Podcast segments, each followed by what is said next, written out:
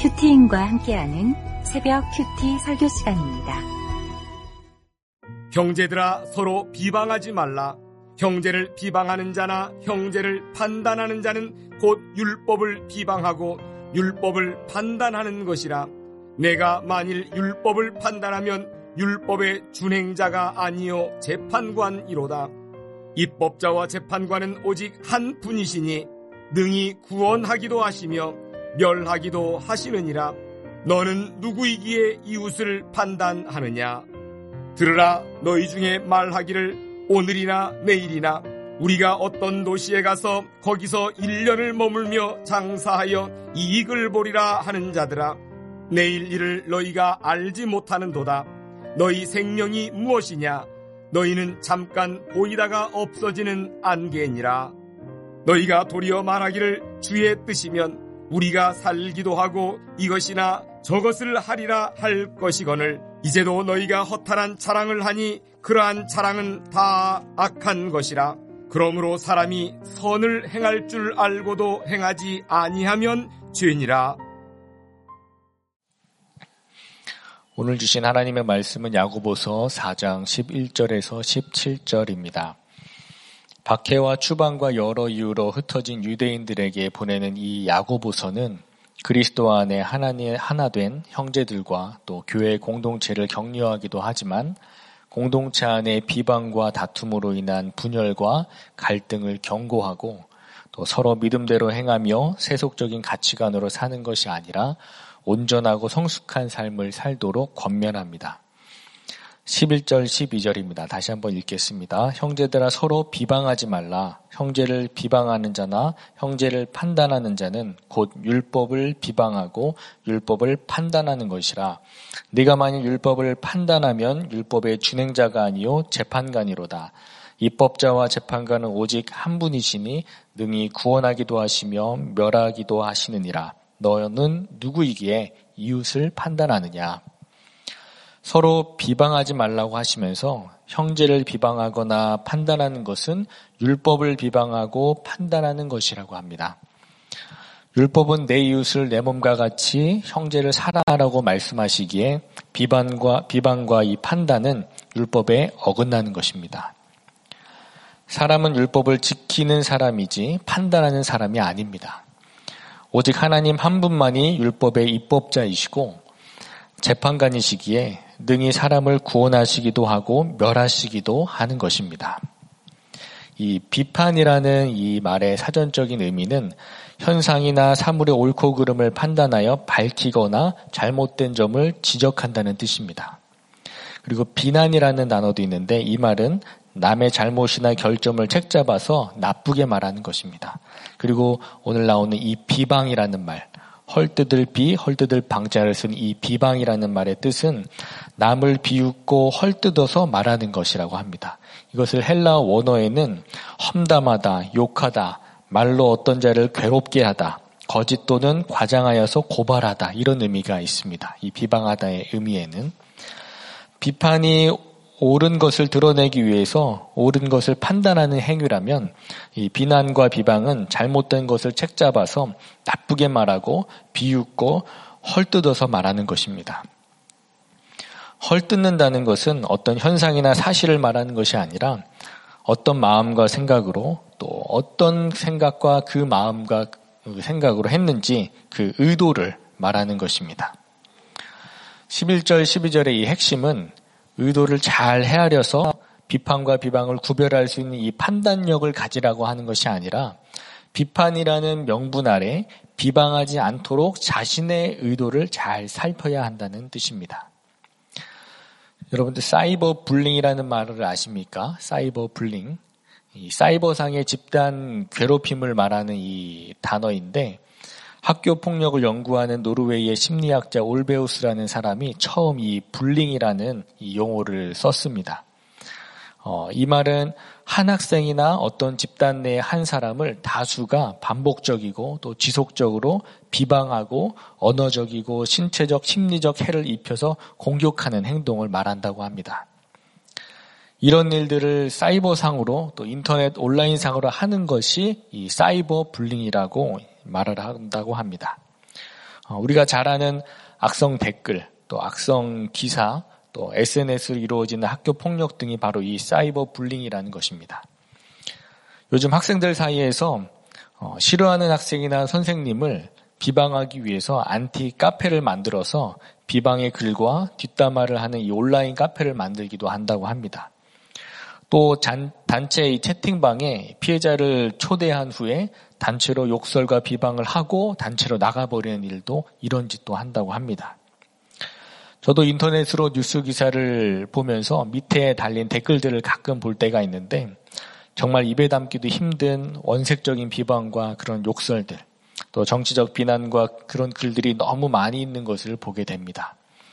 진실의 여부와는 상관없이 무책임하게 오로지 피해자를 비난하고 괴롭히며 굴복시키는 것이 목적인 것처럼 마치 누구 한 사람이 넘어지면 하이에나처럼 달려들어서 물어뜯는 것 같습니다. 그런데 이러한 일들이 믿지 않는 사람들의 세상에서만 일어나는 일일까요? 오늘 본문 11절의 비방의 대상이 누구입니까? 형제입니다. 형제들아 서로 비방하지 말라고 말씀합니다.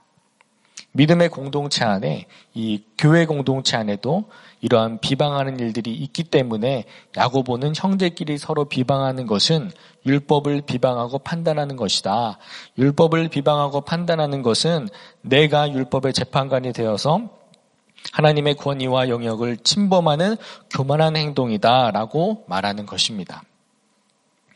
그러면서 12절 마지막에 야고보는 너는 누구이기에 이웃을 판단하느냐라고 말합니다.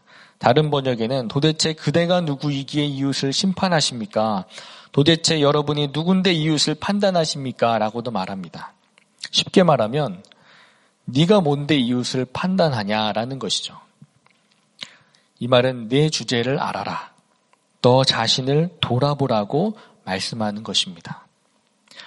율법과 말씀을 진행하는 성도는 말씀으로 자기 죄를 깨달아 자신이 죄인임을 아는 사람입니다. 그런 사람은 겸손합니다. 자신이 죄인임을 아는 사람은 다른 사람을 함부로 판단하지 않고 사랑으로 분별하는 사람인 것입니다. 적용 질문 드리겠습니다. 내 기준과 잣대로 비방하고 판단하는 대상은 누구입니까? 요즘 내가 하나님 자리에 앉으려고 하는 교만함은 무엇입니까? 13절입니다.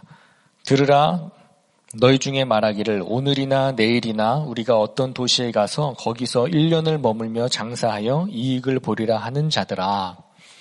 흩어진 유대인들은 헬라 지역 등을 두루 다니면서 장사를 해서 이익을 남겼습니다. 야고보는 오늘이나 내일 어느 도시에 가서 1년 동안 지내며 장사를 하며 돈을 벌겠다라고 이렇게 계획하는 이 사람들에게 지금 들으라 라고 말하고 있습니다. 언뜻 보면 사업적으로 계획도 있고 1년 동안 장사를 해서 돈을 많이 벌 거라며 말하는 것을 보면 사업적인 감각도 있어 보이기도 합니다. 그러나 이 말씀 속에 빠진 것이 하나 있습니다. 바로 하나님입니다. 하나님의 뜻대로가 빠졌습니다. 계획을 세워서 투자하고 이익을 남기고 이윤을 남기는 것 자체가 나쁜 일이 아닙니다. 하나님과 상관없이 오만하여 자기를 과신하고 돈과 성공에만 집착하며 사는 것이 문제입니다. 주식도 영원한 것이 아니죠. 언젠가는 사라질지도 모릅니다. 14절에 보면 내일 일을 너희가 알지 못하는도다. 너희 생명이 무엇이냐? 너희는 잠깐 보이다가 없어지는 안개니라. 어제 아침에 저희 동네에 아침에 일어나 보니까 안개가 많이 꼈더라고요. 신호등도 잘 안 보일 정도로. 그런데 날이 계속 밝아지면 밝아질수록 어느새 안개가 다 사라져 버리더라고요. 야고보는 이 어떤 도시에 가서 장사하여서 큰 돈을 벌 것이라고 장담한 이 사람들에게 경고를 하는데 그들은 세상의 원리와 돈의 흐름을 다 알고 있는 듯하게 그렇게 얘기를 하지만 중요한 것은 사람은 내일 일도 알지 못하는 존재라는 겁니다. 우리는 다가오지도 않고 아직 일어나지도 않는 일에 두려워하고 걱정하면서 시간을 허비하고 낭비하는 일들이 많이 있습니다. 우리는 그렇게 인생을 허비하고 낭비하는 것이 아니라 하나님께서 허락하신 현재, 오늘을 최선을 다해서 살아야 합니다. 왜냐하면 우리는 잠깐 보이다가 없어지는 안개와 같은 존재이기 때문입니다. 내 인생의 목적을 안개와 같이 사라질 이 땅에서의 행복과 잠깐 보이다가 사라질 것에 두는 것이 아니라 영원하신 하나님의 뜻을 이루고자 거룩의 목적을 두어야 합니다. 15절 17절에 보면 너희가 도리어 말하기를 주의 뜻이면 우리가 살기도 하고 이것이나 저것을 하리라 할 것이거늘 16절에 이제는 이제도 너희가 허탄을 허탄한 자랑을 하니 그러한 자랑은 다 악한 것이라. 이 말씀은 너희가 안개 같은 존재인데 어찌하여 내 뜻대로 살면서 내가 원하는 대로 이런 일 저런 일 하면서 그렇게 허탄한 자랑을 하고 사느냐? 너희는 도리어 주님의 뜻이면 내가 살기도 하고 주님의 뜻이면 이런 일도 하고 저런 일도 하겠다는 이런 마음으로 살아야 한다는 것입니다. 내 계획대로가 아니라 하나님의 뜻과 계획대로 살아야 합니다. 그렇다고 우리가 인생의 계획을 세우지 말라는 것이 아닙니다. 내 계획은 담임 목사님 말씀하셨던 것처럼 언제나 예상을 빗나갈 수 있다는 것을 우리가 인정을 하고 내 인생이니까 내 계획대로 사는 것이 아니라 하나님의 계획대로 하나님의 뜻과 인도하심대로 살아야 최고의 인생인 것입니다. 요즘 청년부 겨울 수련회를 준비하기 위해서 제가 청년 스탭들과 수련회를 준비하고 있는데 수련회라 아울리치를 준비하는 첫 모임 때 제가 이런 말씀을 많이 나눕니다. 우리가 수련회를 열심히 준비하고 계획하지만 분명히 우리 계획대로 안 될 것이다. 그리고 우리가 준비하고 계획한 대로 되면 안 된다. 라고 이렇게 말합니다. 그런데 수련회와 아울리치를 마치고 돌아오보면 우리 계획대로는 안 되었지만 하나님의 계획대로 완벽하고 은혜롭게 수련회와 아울리치가 진행된 것을 저도 항상 경험하게 됩니다. 제가 이렇게 말하는 것은 계획하지 말라는 것이 아니라 계획한 대로 안 되더라도 순간순간 말씀을 묵상하고 하나님의 뜻이 무엇인지를 함께 묻고 기도하면서 이 피할 길을 구하면 하나님께서 피할 길을 주시고 또 은혜로 또 은혜로 계속 이렇게 인도해 주신다는 것입니다. 내일 일은 남 몰라요, 하루하루 살아요 라는 이런 찬양의 가사처럼 하루하루 말씀 의지하며 하나님의 인도하심대로 사명 따라 왔다가 사명 따라 살고 사명 따라 가는 것이 그리스도인이 사는 삶의 방식입니다. 지금 이 자리에 서 있는 저도 제 인생이 이렇게 될 줄 몰랐습니다. 제가 생각했던 인생은 이런 인생이 아니었습니다. 제가 생각했던 제 인생의 계획 중에는 부모님의 이혼이라는 사건이 없었습니다. 목사님이신 아버지가 목회를 잘 하시고 언젠가는 교회도 잘 부흥할 것이고 나도 열심히 예배드리고 신앙생활 잘하면 하나님께서 축복해 주시고 교회도 부흥할 것이고 좋은 직장, 좋은 학교, 돈도 적자, 적당하게 있게 하시고 결혼도 하게 해주실 것이고 복을 많이 주실 것이라고만 생각하면서 살았습니다. 제가 오늘 말씀을 묵상하면서 다시 한번 깨닫는 것이 있는데 어, 우리 인생을 아무리 계획하더라도 고난이라는 변수는 계획할 수 없다는 것을 한번 다시 한번 깨닫게 되었습니다.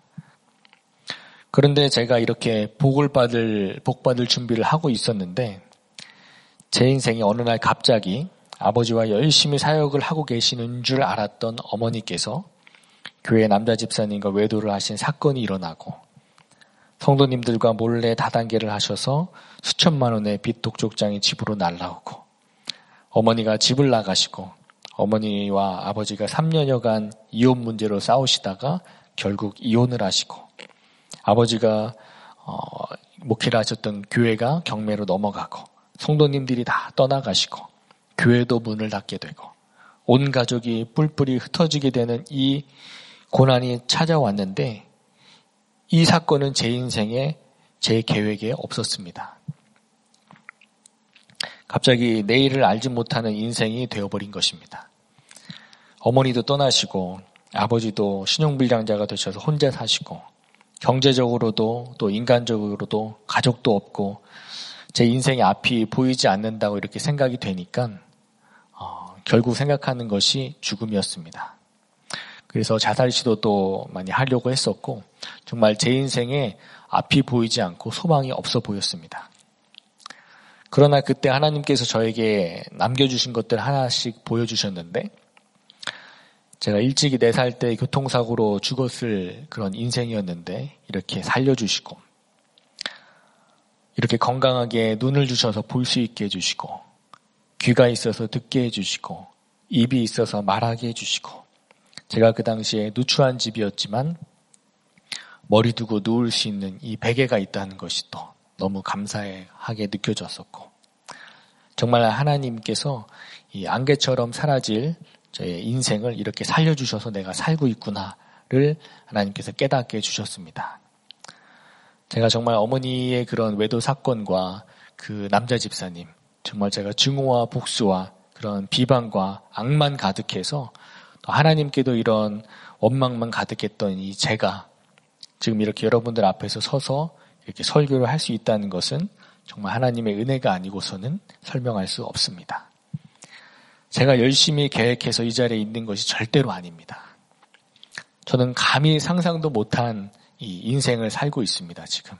제가 감히 우리들 교회에 와서 저 같은 사람이 결혼도 하고, 전 결혼도 못할 줄 알았는데, 하나님께서 자녀도 주시고, 근데 이 모든 것이 하나님의 인도하심을 잊지 말고 살아야 되는데, 날마다 날마다 또 저희 안에 죄성이 올라오고, 또 말씀대로 말씀 묵상을 또 하지 않으면 또 여전하게 비방하는 말과 비판하는 말들이 저는 아직도 가득함을 봅니다. 내 마음에 안 드니까 우리가 이혼을 하고 이혼한 후에는 이렇게 계획하고 이혼하면 그래도 행복하겠지. 또 다른 행복한 삶을 살아야지.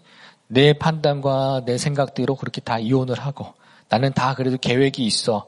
이렇게 생각하는 모든 것이 다 내가 재판관이 되어서 하나님 자리에 앉아 있는 교만한 생각입니다. 여러분들의 지금의 인생은 여러분들의 계획한 대로 이익을 얻으며 계획대로 잘 되었습니까? 내 인생의 주인은 내가 아님을 알아야 합니다. 자신의 힘으로 무언가 이룰 수 있다고 자랑하는 것이 바로 불신앙입니다. 우리는 잠시 있다 사라질 안개와 같은 존재임을 알아야 합니다. 이런 말도 할 것입니다. 아무리 안개 같은 존재라고 해도 몇십 년 후에, 후에 있다가 그렇게 살다가 사라지겠지. 아닙니다. 요즘 아무리 빅데이터로 뭐 예측을 많이 한다고 해도 내일 일은 아무도 모릅니다. 우리 인생의 주인은 하나님 한 분밖에 없음을 우리는 알아야 합니다.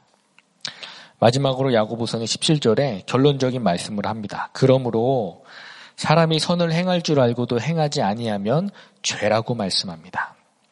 누가복음 12장 47절에는 이런 말씀도 있습니다. 주인의 뜻을 알고도 준비하지 아니하고 그 뜻대로 행하지 아니한 종은 많이 맞을 것이다. 어떤 일이 선한 줄 알면서도 그것이 하나님의 뜻에 합당한 줄 알면서도 고의적으로 거역하고 어, 그마 그 뜻을 따르지 않으면 그게 바로 죄가 된다는 것입니다. 하나님이 기뻐하시는 선한 뜻이 무엇인지 분별하여 구별된, 구별된 가치관을 갖고 그 뜻대로 사는 삶이 바로 선을 행하는 삶입니다. 내 삶이 내 계획대로 안 된다고 망했다, 끝났다, 이제 앞이 보이지 않는다고 자살을 하거나 절망에 빠지면 안 됩니다. 하나님이 끝내시기 전까지는 끝난 게 아닙니다. 아, 하나님 뜻이 아니었구나. 라고 이렇게 생각하는 것이 바로 믿음입니다. 하나님의 뜻이 무엇인지를 묻고 또 말씀으로 묻고 QT하는 것입니다. 이 question time을 가져야 하는 것인데 또한 우리 목장 공동체에 또 묻고 하나님의 뜻이 무엇인지를 물으면 또 우리가 들어야 하고 이것이 바로 우리가 살아가는 인생의 방법입니다. 이제 얼마 남지 않은 2023년 어, 우리의 인간적이고 세상적인 생각을 다 내려놓고 우리가 먼저 하나님의 뜻을 구하면서 새해를 맞이하시는 저와 여러분들이 되시기를 소원합니다. 그리고 어, 올해가 가기 전에 그동안 우리가 나중에 전도해야지, 나중에 복음 전해야지, 나중에 더 많이 사랑해야지 하면서 미루었던 그 사람에게 가서 복음도 한번 전해보시고 그 사람의 옆에 있는 그 지금 이 시간 오늘 오늘 더 많이 사랑하시는 저와 여러분들이 되시기를 소원합니다. 제가 어, 아버지 생신 때 얼마 전에 이제 뵀는데 어, 저는 요즘도 어, 가능하면 일주일에 한 번, 또 적어도 2주에 한 번은 부모님들께 다 전화를 드립니다. 전화를 드리려고 노력을 하고 있고 어느 날 문득 이런 마음이 들었어요. 아버지를 보는데 음, 어, 아버지를 이렇게 안아드리는데 너무 이제 야위시고 이제 벨 날이 얼마 남지 않았다라는 마음이 들면서 그동안 사랑했다, 사랑한다라는 말을 정말 못했는데 이제는 뵐 때마다 어, 아버지를 안아드리면서 아버지 사랑합니다. 감사합니다.